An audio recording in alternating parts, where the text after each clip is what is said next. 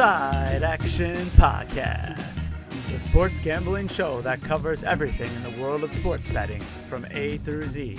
We'll cover the four major sports, as well as anything and everything in between worth some action, and will increase the size of your bankroll.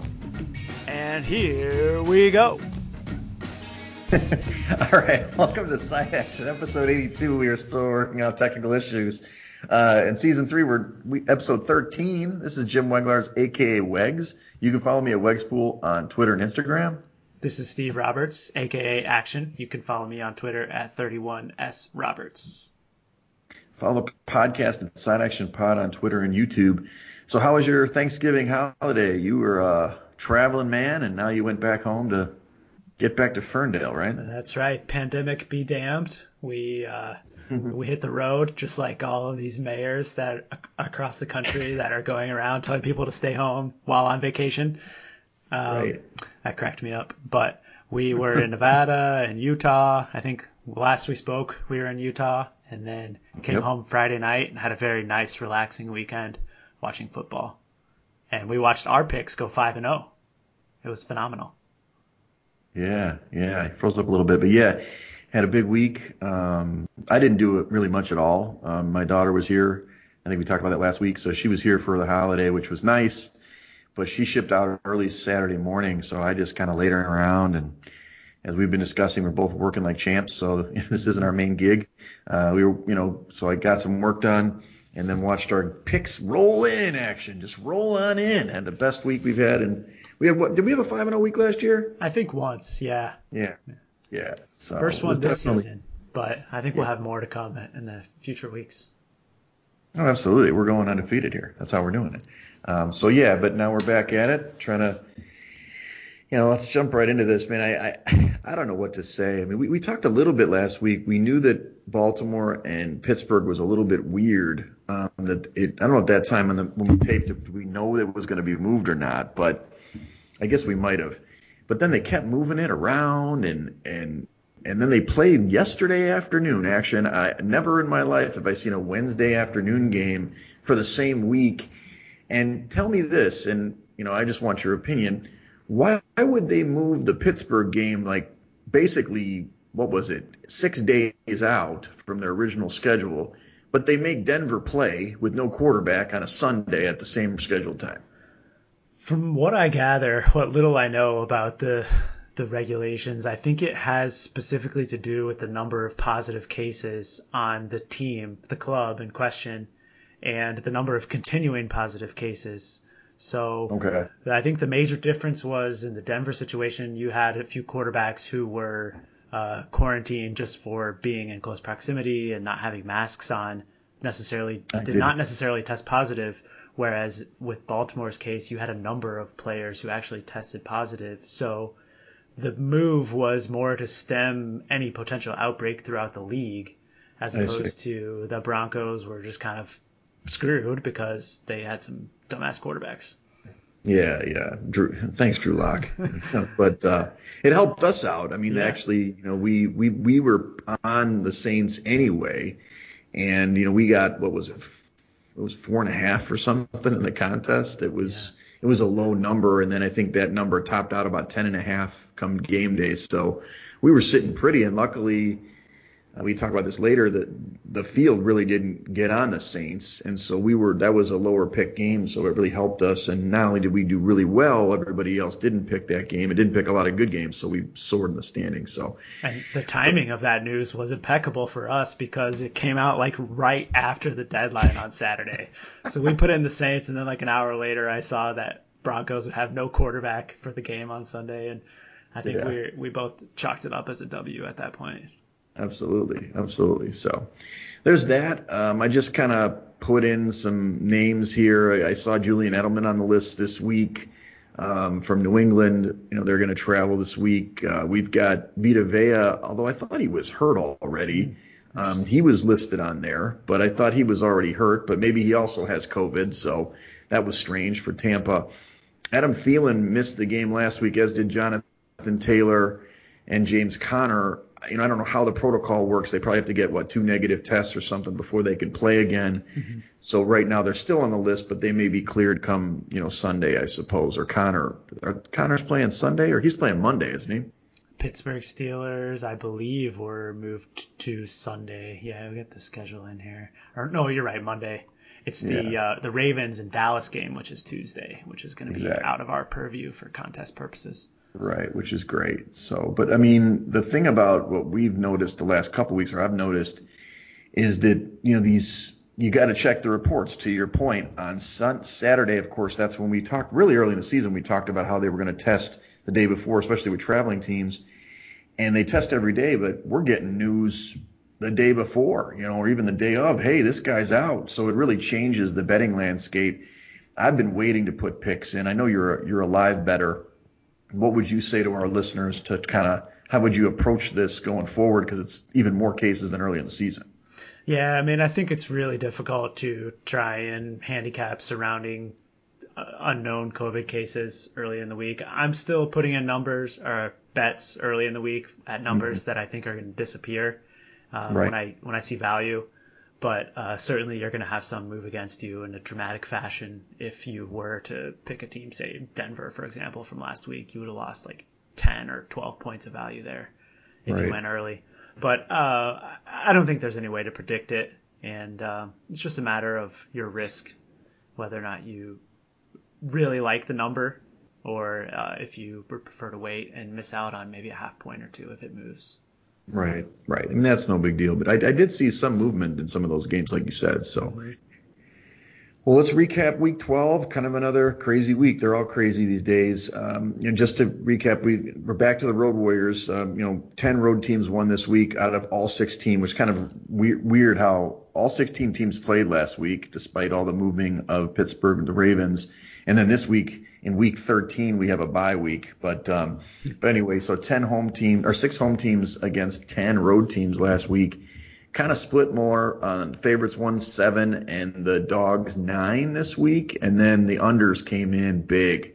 11 unders and only five overs, which is almost an inverse from early in the season. Yeah. I think part of that has to do with uh, you're seeing some divisional games being played a second time now. Yep. Um, that lends itself to unders more typically.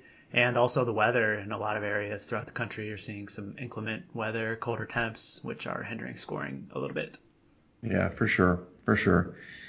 Okay, well here's some positives that I noted from week 12. Uh, Watson to Fuller, more on that later. But um, you know that dude, when when Fuller is on in that offense, that offense can move. And you know when he when Watson finds Fuller, which he found him multiple times in this game for 170, 171 yards total and two touchdowns.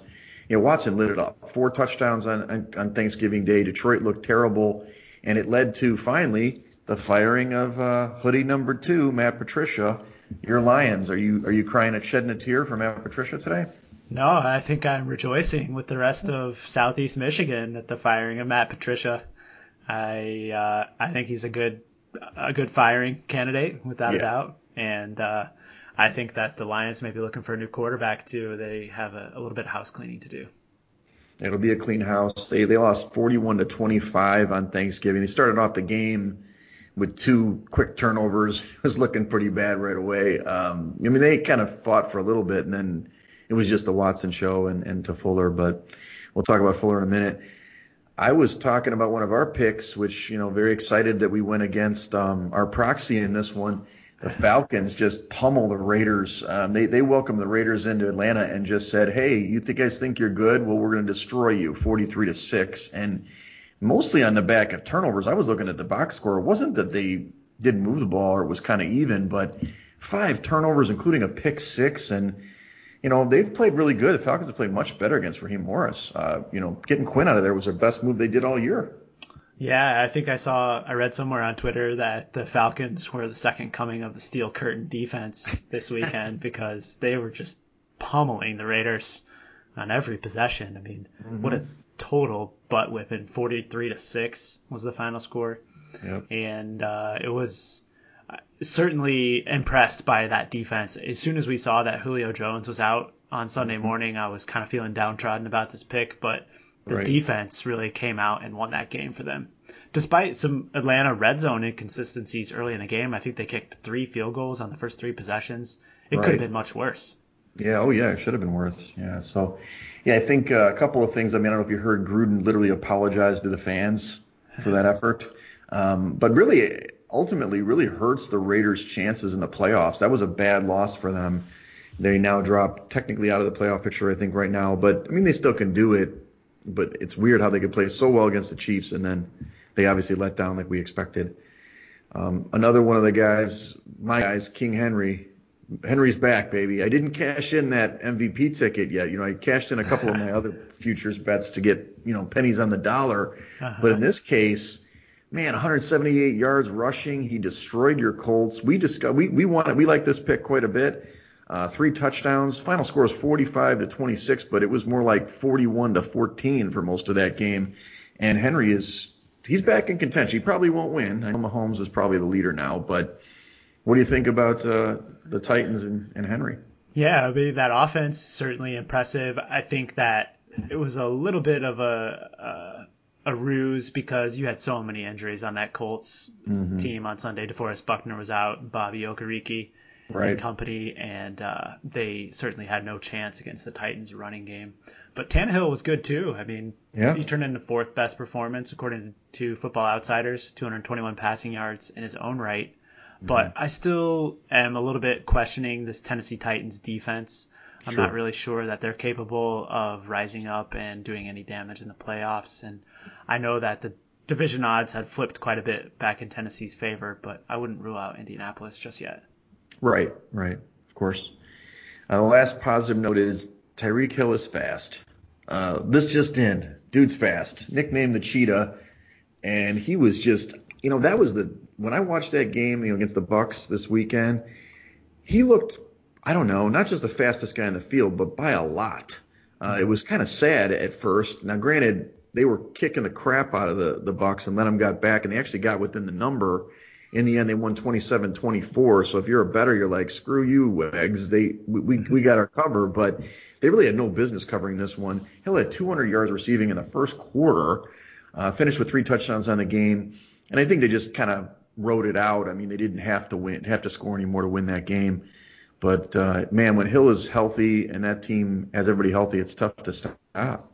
Yeah, what an incredible performance. I mean, mostly in the first half too. I think Yeah. that the Chiefs took their foot off the gas a little bit there, or else Tyreek could have had a record-breaking day, but still finished 269 receiving yards, three touchdowns. And uh, Patrick Mahomes was excellent too. That's probably one of the best games in my memory that he's played recently. Although you could point to a lot more of them. He's the one quarterback that in recent history, in my memory, who just never plays bad games. I don't. Mm-hmm. I can't remember one. Maybe a half against Oakland or Las Vegas earlier Sure. this season. But outside Sure. of that, he, he doesn't put up any stinkers like others are prone to do.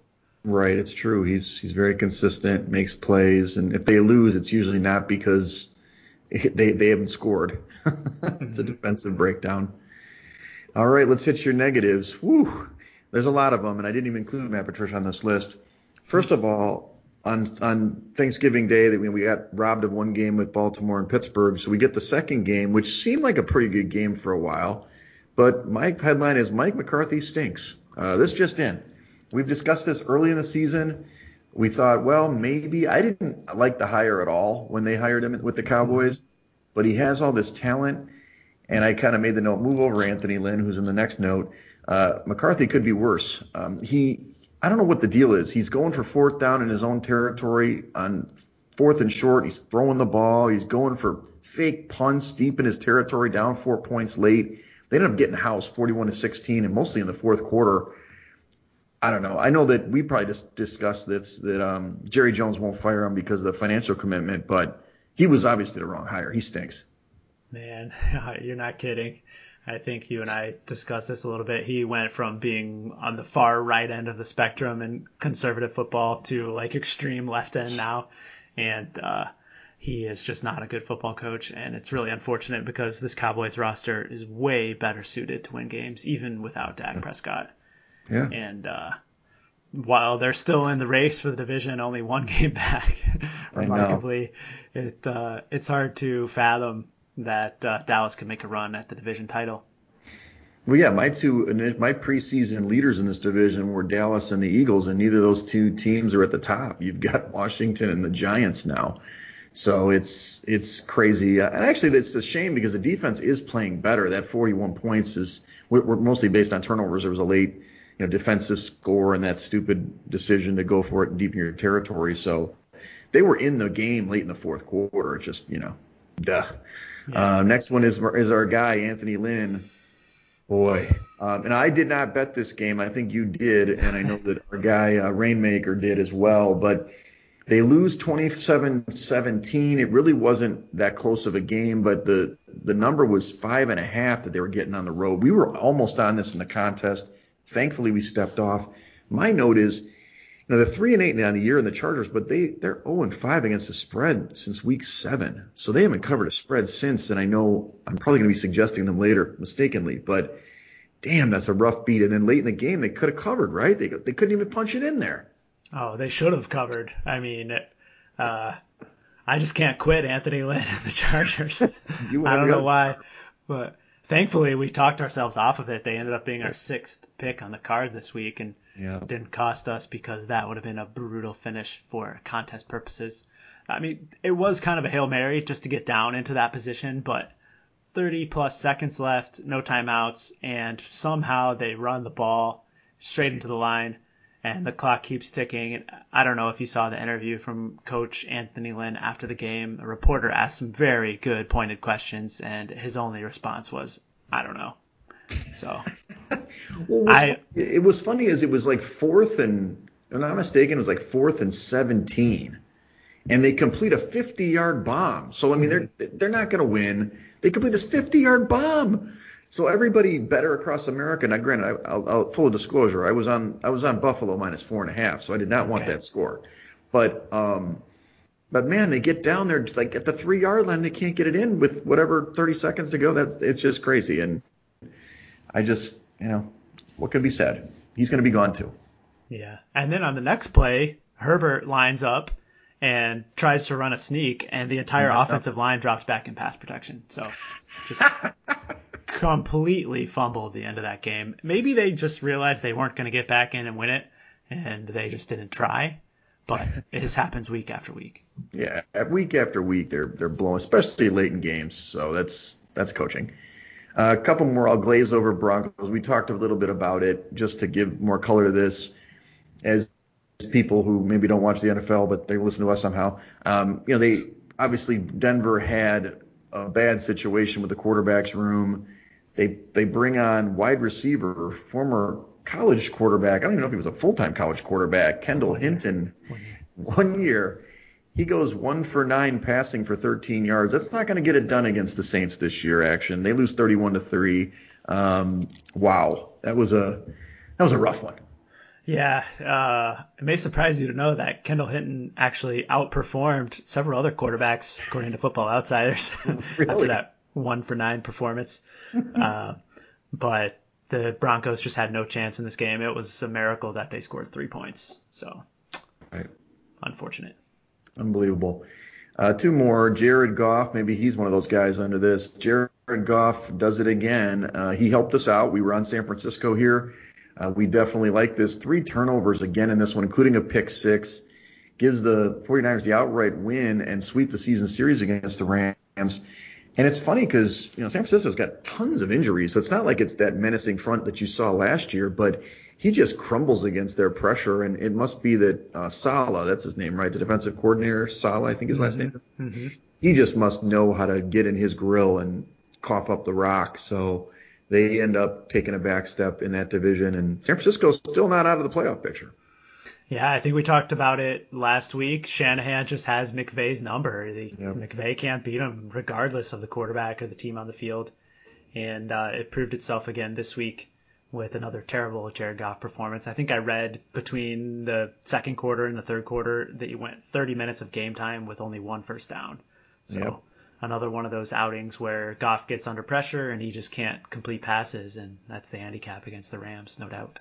That's right. That's right. The last one is our favorite punching bag, Carson Wentz. But in this one, I, I listed as a negative into a positive. It depends on your number here. Carson Wentz, God, he was horrible on Monday Night Football. It's too bad. The defense played really well. Um, they gave up a big day to uh, Metcalf. I mean, 170 plus yards receiving. But other than that, I mean, 23 points against Seattle, 301 yards offense, and that was with a couple big plays. They were in the mix, but they just can't score. And I don't understand. They didn't have like a first. I think they had zero first downs in the first quarter, if I'm not mistaken, or four yards or something. And I don't know what it is. I mean, Pederson just I don't know. He's lost this team maybe because Reich left calling the plays, but luckily they got a total garbage score. And I actually think that Pederson had money on this game because here's my theory. Here's my theory. I'm watching the game. I actually am a Carson Wentz owner in fantasy, which was has been rough, but I bet on on the Eagles to get in the back door. I had six and a half in this game, and I'm thinking he did too because they're down 20 to nine mm-hmm. with plenty of time. They get it's fourth and whatever it was, five or something in, at the 20. They go for it on fourth down, and then Wentz throws a pick instead of kicking a field goal. You're down by the 11 points. You need to score twice. So he throws the pick. You know, okay, the game's over. But then luckily, despite a field goal by Seattle, they just put up a total garbage time score with Richard Rodgers making like an incredible catch and they get in the back door. And on the contest, I think it was five and a half, but for most bettors, I think it got up to six and a half. Yeah, that was uh, certainly a backdoor cover. It's, that fits the description to a T, and with the two point conversion too that they needed. Oh. So, I mean, I won't tell you, but I guess I can. One of the guys in our league, he was, you know, he had uh, Miles Sanders, right? And they went for the two points. Again, you're down by 14. You get the score. You just kick the extra point. You're down seven. They go for two. That's why I think he had the money on the game. And Miles Sanders runs it in. In our league, that two point score gets him in the playoffs, basically. Wow. He was probably going to be out if he loses just because of his points and stuff. That one basically solidifies his spot. So unbelievable. Um, all right. So just some injuries. I know I can put a lot of people on here. I only list them because it, it means something to most of these games. Gurley and Jones are still questionable for Atlanta. One with a knee, one with the hamstring. We'll see what happens there. Even though, I mean, they're playing the Saints. They need everybody.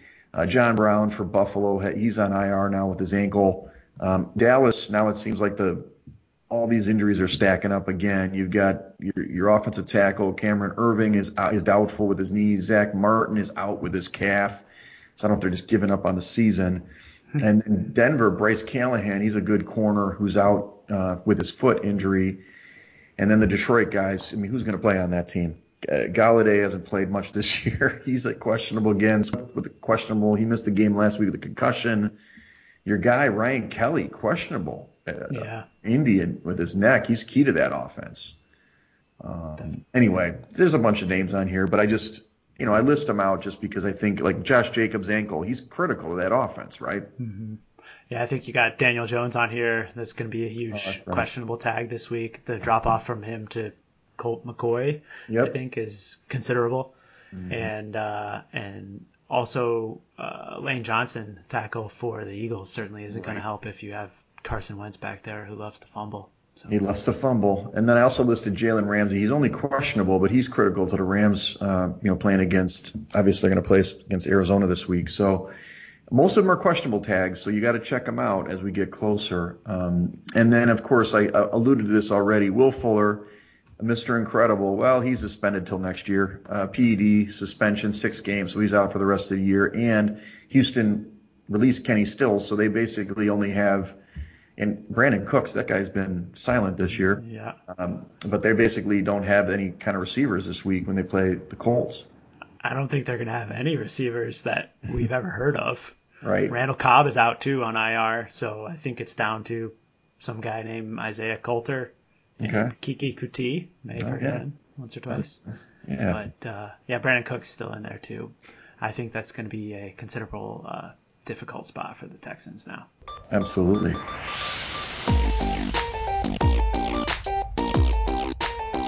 Well, let's roll right into the previews then. There's no Thursday night game. We're taping Thursday because they moved everything around. There's going to be two games on Monday night and one on Tuesday.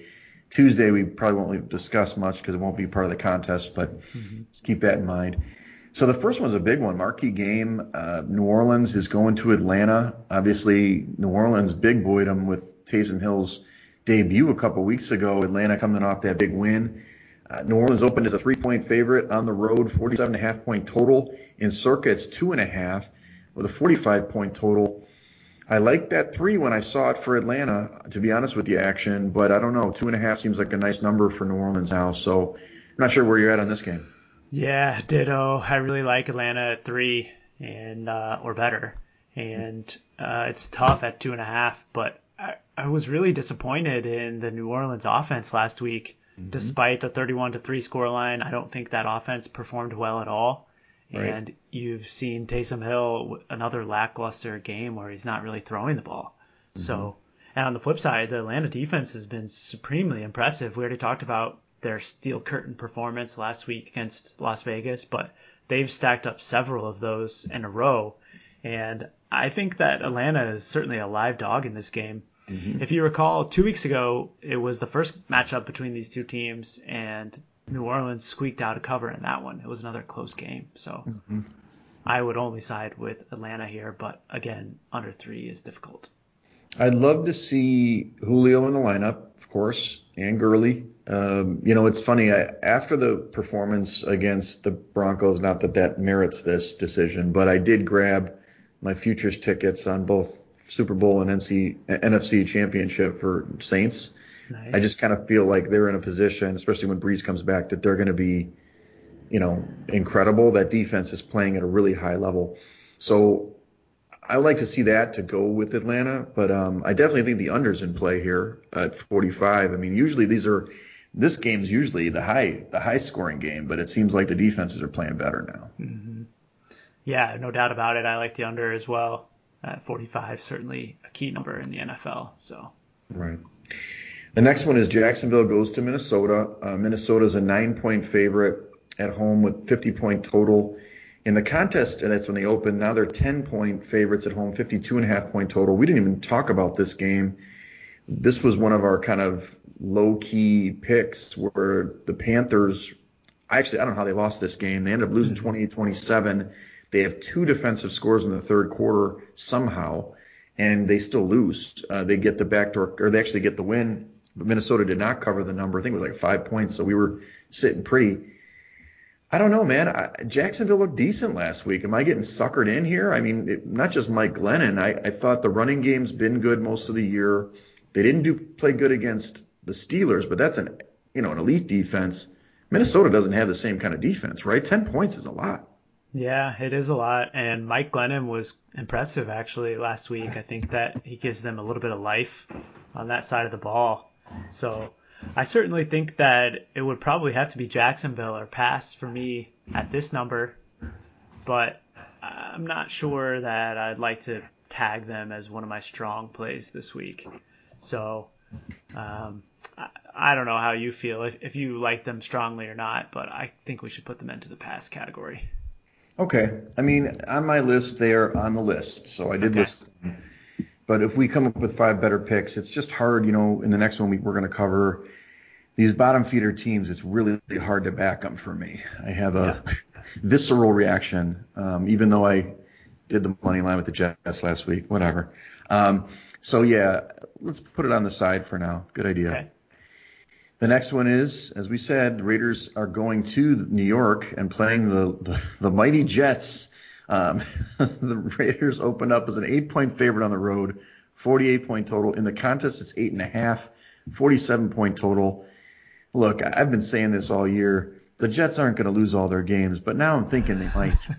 um, and Miami, you know, they Fitzmagic was was he played well, so they were, you know, it was maybe different. It was Tua and the Vegas isn't going to lose this game, right? I mean, the eight and a half. Ugh, I just I can't back the Jets. Basically, I'm surprised you're not all over your, you know, your Jets here.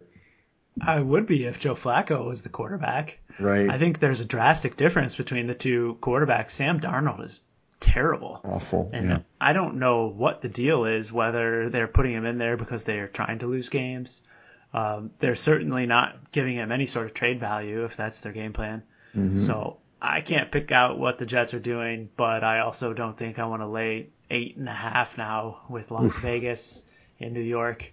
I think we should just straight up pass this game. Yeah, that's a pass game for me too. Thank you, thank you, action. I'm glad I didn't have to talk you off the Jets leg, leg. but I was there last week. I think I told you I was like I was feeling saucy. I'm going money line plus 275 Jets or 285. Well, they looked good after the first field goal. That was 20. Yeah, right. They were up 3-0. uh, all right, next one. Cleveland against Tennessee. Uh, Tennessee opened as a six-point favorite at home, 54-point total. In the contest, it's 55 and a half. Or, or 50, I'm sorry, 5.5 um, at home, five and a half at home, 54-point total. So it's interesting, you know. Cleveland is. Uh, I don't like Cleveland. I want to establish mm-hmm. that. It's not just okay. because your cousin, but they've they've let us down numerous times, especially with the hook as a favorite. But man, I, Tennessee can't stop the run, right? Isn't that right? Yeah, uh, that's exactly right. They're uh, well 17th ranked against the run, but 27 against the pass. But I think the bigger issue on that side of the ball is their lack of pressure up front. Mm-hmm. Um, they have no pass rush whatsoever, and that's really the way to handle this Browns passing game is yeah. by putting Baker under pressure. And I don't think they're capable of doing that. So right. I, I really think this is uh, a little bit of an inflated number here based on the performance that you saw from Derrick Henry, King Henry, King last Henry. week. So while I think that Tennessee certainly can have some success against the Cleveland um, defense, sure. I think that Cleveland's ability to stop the run is superior to that of Tennessee, and for that right. reason, I think there's good value on that side. Yeah, I think there's value too. I, I just um, I hate going against Tennessee at home, especially Vrabel is kind of renowned, at least the last two, three, two years, you know, pounding Henry in de- in in December, and it's worked two years in a row. True. But, but I mean, I don't see the Browns doing anything different. It could be just a, you know, Chubb versus Henry affair. It's kind of like a an SEC matchup, right? Uh, Chubb Chubb was a Georgia guy, and you got a Bama quarter Bama, Bama running back in the other end. So let's chalk it as a maybe. I like that yellow pick there. Okay. Um, next one is uh, I know Detroit's not your beloved, but your you, your adopted team, Detroit, coming to Chicago. Chicago opened as a six point favorite. I'm not sure when that was. 45 point total, and now they're a three point favorite at home, 44 and a half point total. Wow, these are two bad teams now. Um, Mitch looked terrible. We didn't talk about that on our list he looked awful against Green Bay. I don't know. I, I actually was excited for him to play. I thought there was a chance they could play better. I'm glad I didn't bet on the game, but damn, man, um, they didn't look good. Their defense got brutalized in that game. I don't think Detroit can do that, but it's hard for me to stomach picking the Bears here, and I don't. I don't think I can back your Lions here, buddy. Yeah, I mean, uh, to answer your question, whoever opened the six was uh, probably regretting that because quickly bet down. I think there was some pretty good value on Detroit at those inflated numbers. Sure. Three is certainly a different ball game, but if I were to be picking this game, it would only be on the side of the Lions. You also have the added factor of the coach fired. Sure. And now they're playing for the OC. I think it's OC, uh, who is the temporary coach. So. Um, yeah, I think we should pass, but we could maybe talk you into the Lions later this week. Oof. Possibly. Maybe. I don't know. Akiem Hicks, no, with all with all seriousness though, Akiem Hicks is a serious key for the defense, and if he's out again, I think they're gonna have a hard time stopping the run, whether right. it's Adrian Peterson or Swift. Right, right, exactly. Okay, well, let's just keep it on the side for now. I know okay. you want to put yellow on Detroit really badly. Uh, All right, next one, Cincinnati, Miami. Uh, Miami opened as a 10.5 point favorite, 42.5 point total at home. Now it's up to an 11.5 point favorite with a low total of 41.5. Kind of interesting action. Um, you know, I, I obviously like Fitzmagic and I like this Miami team in general. Kind of a big number for that total. Cincinnati didn't play half bad. They covered against um, who was it? Was it the Browns last week? No, not the Browns. They played um uh, Giants at home. Giants, right? Yeah. I mean, they played okay. It was a low scoring game. So I don't know. 11 points. I, I don't know if I can back the Bengals without Burrow, but dang, 11 and a half is a lot of points. Yeah, it is a big number, and it seems a bit inflated. Certainly, when you look at the total, 41 and a half mm-hmm. is uh, that's a big number for such yeah. a low total, mm-hmm. and it kind of leads you to believe that odds makers don't expect Cincinnati to score much in this game. Correct. So team total implied there is like 15, and mm-hmm. uh, if you think the Miami Dolphins defense could hold them down lower than that level, there certainly may be a pick there. But I think it would have to be the Bengals or pass. Right. I'm not sure that I could get behind Brandon Allen though as quarterback. Yeah, not for the contest. I might be picking this just to throw some money on it, but dang. Yeah, I, I was hoping a little bit lower number in that game, but I get it. I understand why Burrow's out, so inflated. As it is every week, as we go down the card, we got to start making some decisions. Action. We're not a lot of games here. Um, okay, here's one that I think we're going to be on the same side. The Colts are going to Houston. Colts open as a three and a half point favorite, 52 point total. That's basically the same in the contest. Three and a half point favorite, 51 point total. I don't like the Kelly injury. I don't know if Jonathan Taylor is going to be back. This Houston defense is terrible, and they don't have any offense right now. And what I can see, even though Watson's sublime, I like the Colts in this one, even though there's a hook. Yeah, agreed. I wish that I would have jumped on a three. There was some juice threes early part of this week that yep. I have since disappeared. But I agree. I think that the Colts are certainly capable of covering this number. Would like to see a little bit of um, defensive health, a little bit. You know, DeForest Buckner, I'm hoping will be back. I think I read that Jonathan Taylor is going to be out again this week, but I think he's way less valuable than the sure. defensive and offensive lineman for that matter. Right. So if we can read the wires and see that maybe Ryan Kelly's trending towards playing, Castonzo is also questionable. We didn't mention earlier, right. but uh, I also think that the loss of those wide receivers are going to be really detrimental to Deshaun Watson's passing game. Oh yeah, because the splits with Fuller in the lineup and out of the lineup are drastic, and oh, yeah. this Colts defense is certainly capable of playing some good pass defense as well. Oh, agreed, agreed. I mean they they just kind of got pummeled in the last one. I think that they'll come out and play better in this one. So we'll, we'll see. And it's it's important for the division. They got to stay keep pace with the Titans, and there's a lot of other teams nipping at the uh, wild card. Yep. Okay, next one: Rams against Arizona. Uh, Rams are going to uh, Arizona. They open as a one and a half point favorite on the road, 48 point total. In the contest, it's two and a half, 48 and a half point total again. Interesting game action. I, I do like the Rams team generally. Arizona is kind of showing themselves. They got beat up in New England. They didn't play well in that game at all. And I don't know if it was just because they were, it was the game plan. They kind of got out physical, or maybe after that Seattle letdown. I'm not sure, but it's hard. I don't think the Rams, I don't know. I mean, what's the Arizona defensive pressure like? I mean, are they going to get to Goff to give that same handicap? No. No. I don't think so. I, I think, and I think you hit the key right there is that Arizona has Chandler Jones, their best pass rusher, has been gone for several weeks now, mm-hmm. and their ability to rush the passer is certainly diminished. I think the other big factor is Kyler Murray's injury. Yes. I mean, he was out there all last week, but I didn't watch it that carefully, but I heard reports that he was not running with the same uh, drive that he has in weeks past, he was reluctant to get outside the pocket, which is certainly a huge dynamic for this offense. Sure, there's there's the ambulance. Hey, you know, I forgot to mention, and I don't think we picked it up late. I think Larry Fitzgerald. I don't know if he got COVID or was he was out of the mm-hmm. lineup last week. Yeah. And he's critical only because he's just that safety valve for him. So we have to check that. So are we talking ourselves into the Rams pick here? Yeah, absolutely. I like the Rams. Failed to mention that a moment ago, but I do like them, especially at two and a half. I think they're going to bounce back and get a win on the road here this weekend. Yeah, yeah, and they and this is, I mean, such a critical game in this division. Right now, as it sits, three of the four teams are in the playoffs, I believe. So you know, they still Rams still have a shot at the division. Uh, they, you know, against Seattle, and then you know Arizona still has it. So we'll see. I think the defense for the Rams will show up in this one. Um, we'll see. Okay, next one, Giants going to Seattle. Uh, this is Ridgeway's team. Uh, Seattle played, you know, okay on Monday night. I mean, they've got just, dude, dude's a beast. I mean, Metcalf is so amazing. So 10, 10 point favorite opener at home, 47 and a half point total. They still have that 10 point uh, total or 10 point favorite in the Circa contest, 46 and a half point total. Now, Daniel Jones may or may not play.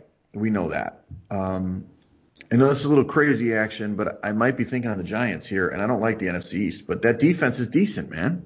Mm-hmm. They are. What What do you think the drop off is between Daniel Jones to Colt McCoy? I don't I don't think it at all. I, I you know I'm not a Daniel Jones guy, so I, I don't know. I mean I don't think it's a couple of points. I mean my theory with Seattle is now they did play pretty well defensively against the Eagles, but that Yeah. that offensive line is a turnstile. They stink. Um, I don't know. I mean, are the Giants going to score? Are they going to score 14 points in this game? Are they going to score 17 points? I think that they can hold the Seattle offense down. You know, mid to low 20s basically. So, you know, what are we talking here? Can can we do this? Can is this a possibility? I mean, we don't have to go for it. I'm just saying that Yeah. my analysis tells me that this game is to target. It's just they're a little. Seattle is kind of a, an anomaly. They're a lot like uh, the Cowboys last year. Their defense is pretty bad, and their offense is incredible. Now they played good defensively against a really bad offensive line in Philly, but the Giants have played this kind of old school football, even with Daniel Jones. I mean, they're just they're grinding it out, and they're playing great defense. So it kind of fits against the style of Seattle. Yeah, it is a big number, and uh, I I don't believe that Seattle has won a game by 10 points this entire season. Um, uh, they beat San Francisco by 10, 37, 27, but outside of that, they haven't they haven't covered a 10 point spread the entire season. Right. So um, interesting there, but I, I do think that McCoy is a little bit of a drop off, especially the way that Jones has been playing lately. So I would want to monitor that injury uh, quite a bit, but um, we could talk about it a little bit more. I'd like to dig into the matchups. I know that Carlos Dunlap is questionable as well on that Seattle Yes. defensive line, and he has been playing really well last couple of games also. He's been kind of their difference maker at the pass rush. They also have brought back um, Jamal Adams, who is basically a de- default linebacker because he he's, he blitzes all the time. You know, they're blitzing the house all the time. So maybe you're right, but um, yeah, certainly a big number. I'd like to put a, a yellow on this one, but it, it's up to you. You know, it's, it's up to you. Um, let's go to the next. I'll do you a solid. Thanks, action. Here we go. Uh, Philadelphia, ugh, uh, and the Wentz show go to Green Bay this time. Green Bay is a seven-point favorite at home, 48-point total. They are usually really good in December. It's up to eight and a half in the contest, 47-point total. They obviously, you know, rocked the Bears. You know, uh, normally speaking, I'd be all over the Eagles at an eight and a half points, especially, you know, in a game where they kind of have to win, but we've been burned by this team, and I also just think Green Bay, they, their pass rush can get through this terrible offensive line, and they're definitely going to put up points on the Eagles, even though the Eagles' defense has been playing pretty good. Um, what do you think? Yeah, I think I was just gonna at that point you hit it spot on. Uh, The Green Bay Packers pass rush has been playing a lot better lately. They've added a third guy into that mix. His name escapes me now, but beyond the two Smith brothers, they're really rushing the quarterback lately, and Right. I think that Wentz is going to be in some trouble this week. I was kind of surprised that the number was this low. To be honest with you, I expected to see double digits in this one. Mm-hmm. Yeah, it's right about where I think it should be. Nine, nine, nine points is what I had, so it's right there. But I mean, to your point, you know, I think they're getting a lot more respect.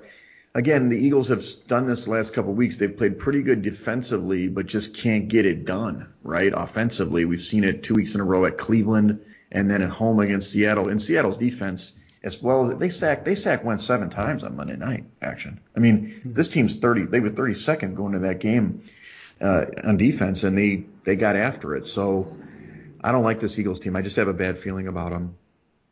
Yeah, I have no interest in the Eagles. I could be talked into the Packers though. Okay.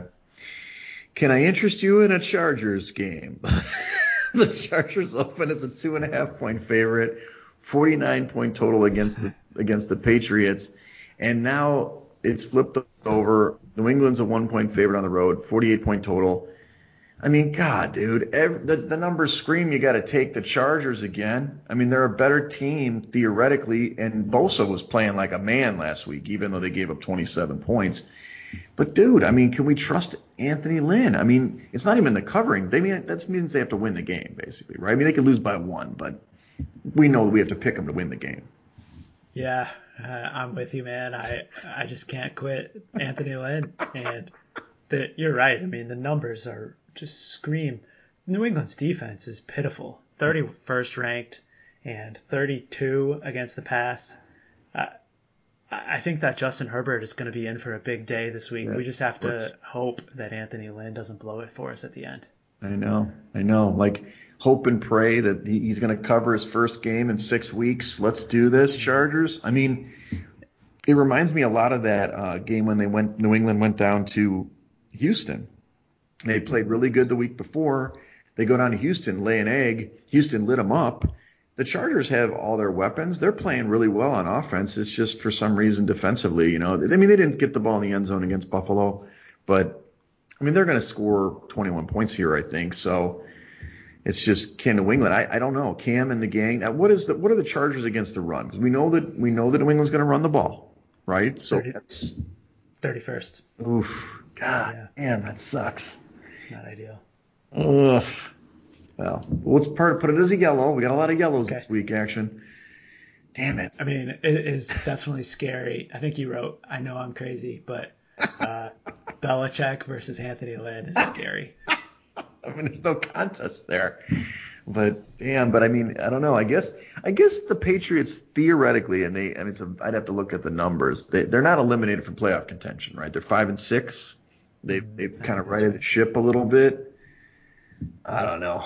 Oof. I mean, it's going to be a grinder if they're going to win. If they're going to win, if you think New England's going to win this game, it's going to be lower than that 48, though. It is. They're not going to put up points. Oh, yeah. If you like New England, you have to like the under. I agree wholeheartedly. So I don't, and that's a rare situation where you see the favorite and an under. Like, isn't it supposed to be the opposite way? But that's just how New England plays. Uh, all right, let's go to the next one. Denver is going to go to Kansas City. Kansas City open as a 13 point favorite. This is the Sunday night game, and uh, 50 and a half point total. Now they're up to 14 in our contest, which is a big number. 51 point total. Whew. I mean, I love the Chiefs. You know, I love the Chiefs. I got my Chiefs. You know, got the chop going. Um, 14 is just a lot, and I don't love Denver. I don't think they're very good, but it just screams for you to take that road dog right at 14 and and hold on for your life. I just don't know if I have the stomach to do it. Yeah.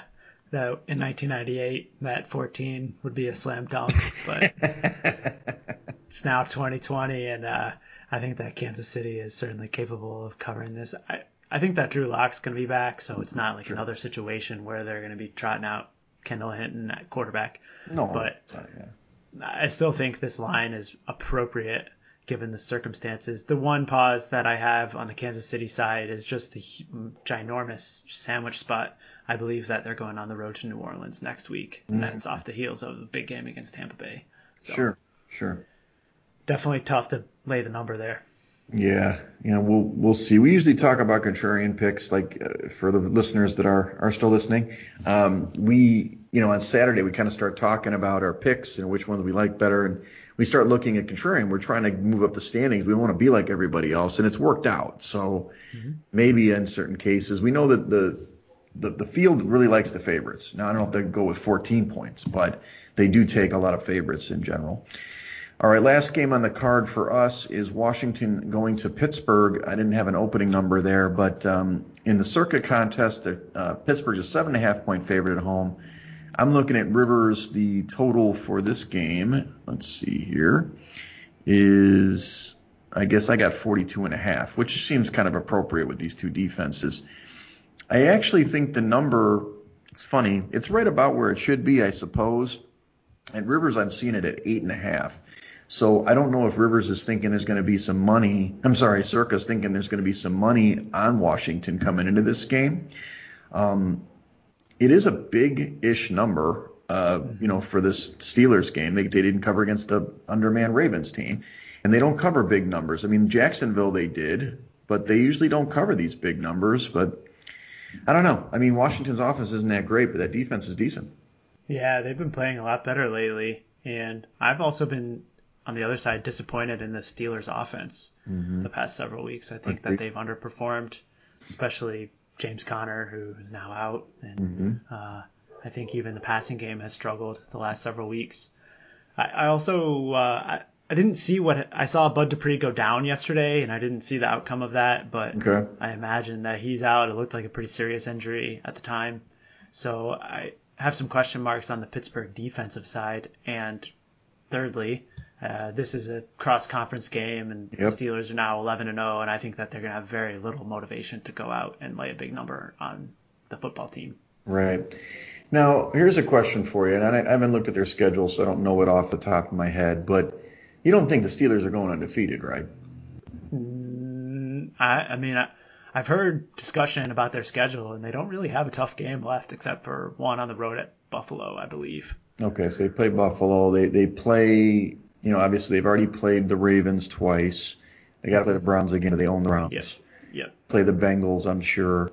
So they don't have to play an elite team. I, you know, not that they're going to lose this game, but it, it just it kind of screams to me to be one of those games. Uh, you know, Alex Smith, who plays, been playing well, just goes out, does does his thing. They they keep in the game. It's going to be like 14 to 10 going into the fourth quarter where Washington's winning.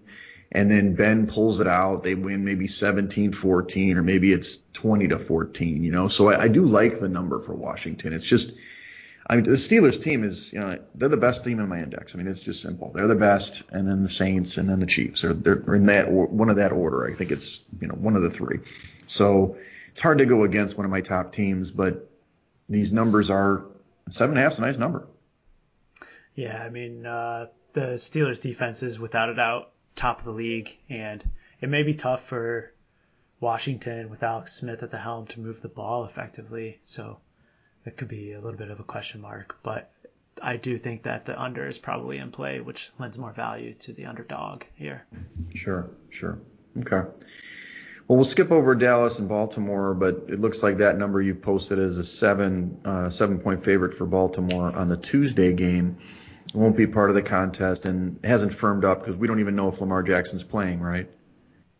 Uh, I've read that his time period uh, is supposed to expire just before this game. So, um, given the timeline, he is capable of returning. But of course, that would probably have to also include negative tests. Right. So, Oh, how convenient! They got a little a gift from the NFL. And I, again, I don't know. I was talking to my buddy Ulrich, who good friend of mine, loves football.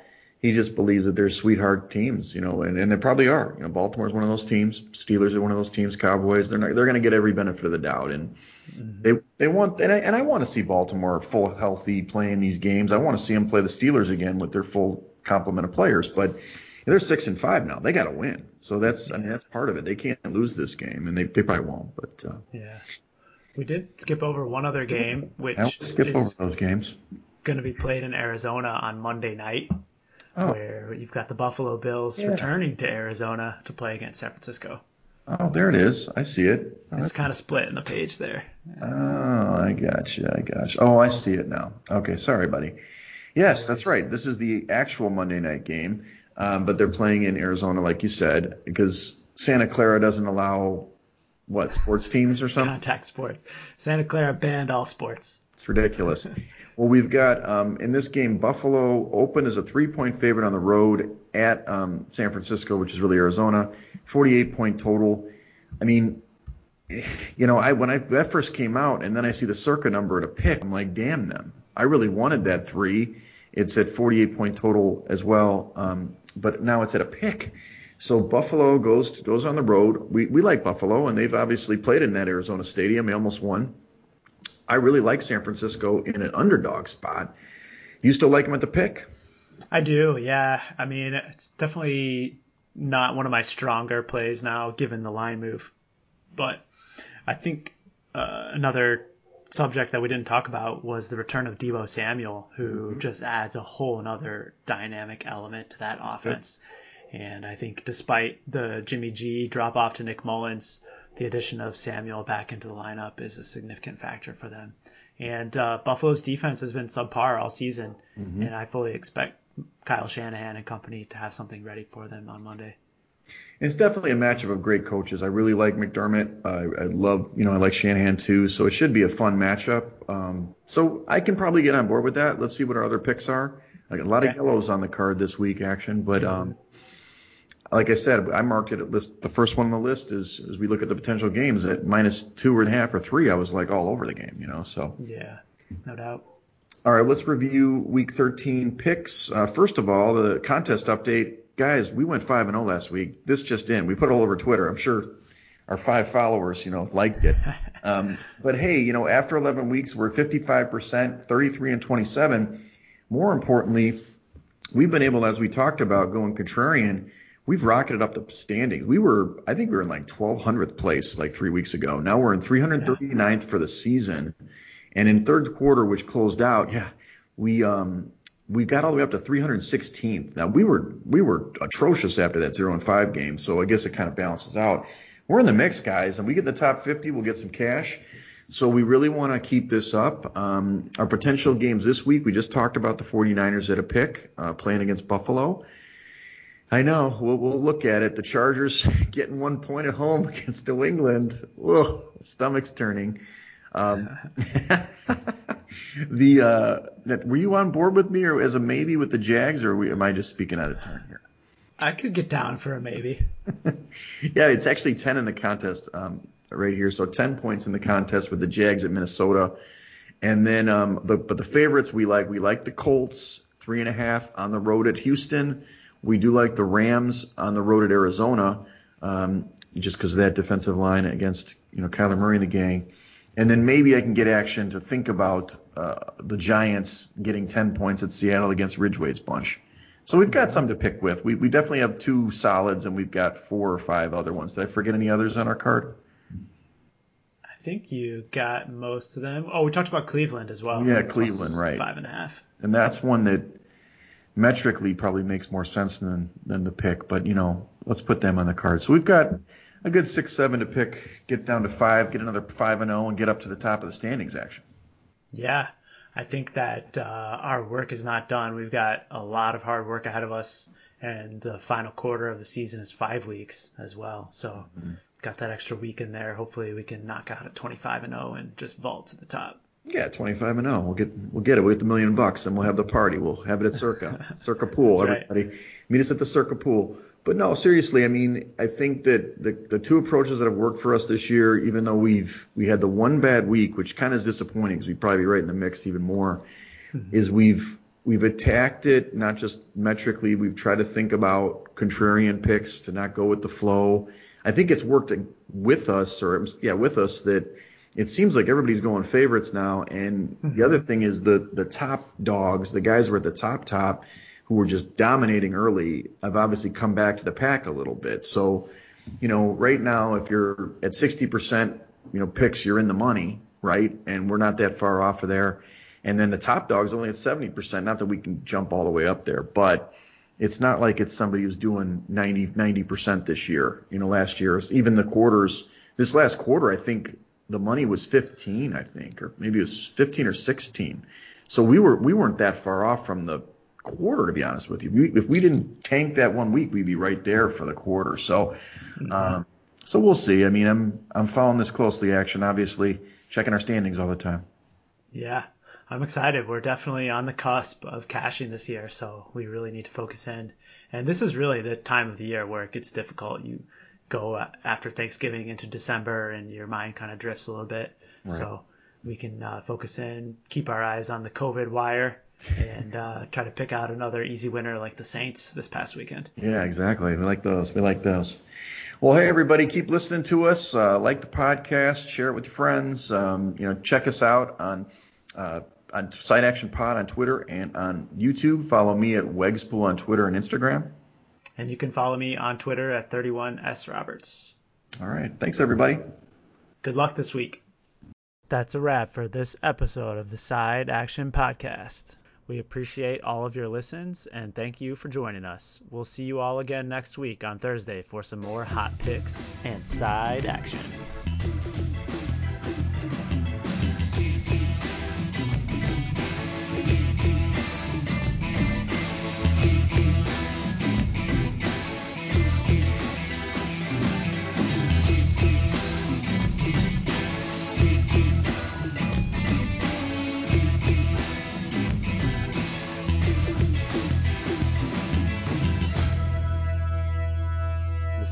Podcast, its owners and associates take no responsibility for the opinions or statements made by the show hosts or their guests. Statements or show topics are not necessarily the beliefs of this podcast, and opinions between talk show hosts may conflict. Individuals following the advice given on the podcast accept their own risk of losses from wagers made. As the Side Action Podcast, its owners, hosts, associates, or guests will not guarantee any advice given. The opinions and advice given on the Side Action Podcast is for entertainment purposes only. Gambling problem? Call 1 800 Gambler. Intro and outro and transition music credits. Song titles Jerry 5 and District 4 by Kevin MacLeod at incompetech.org. License under Creative Commons Attribution 3.0. creativecommons.org backslash licenses backslash by 3.0.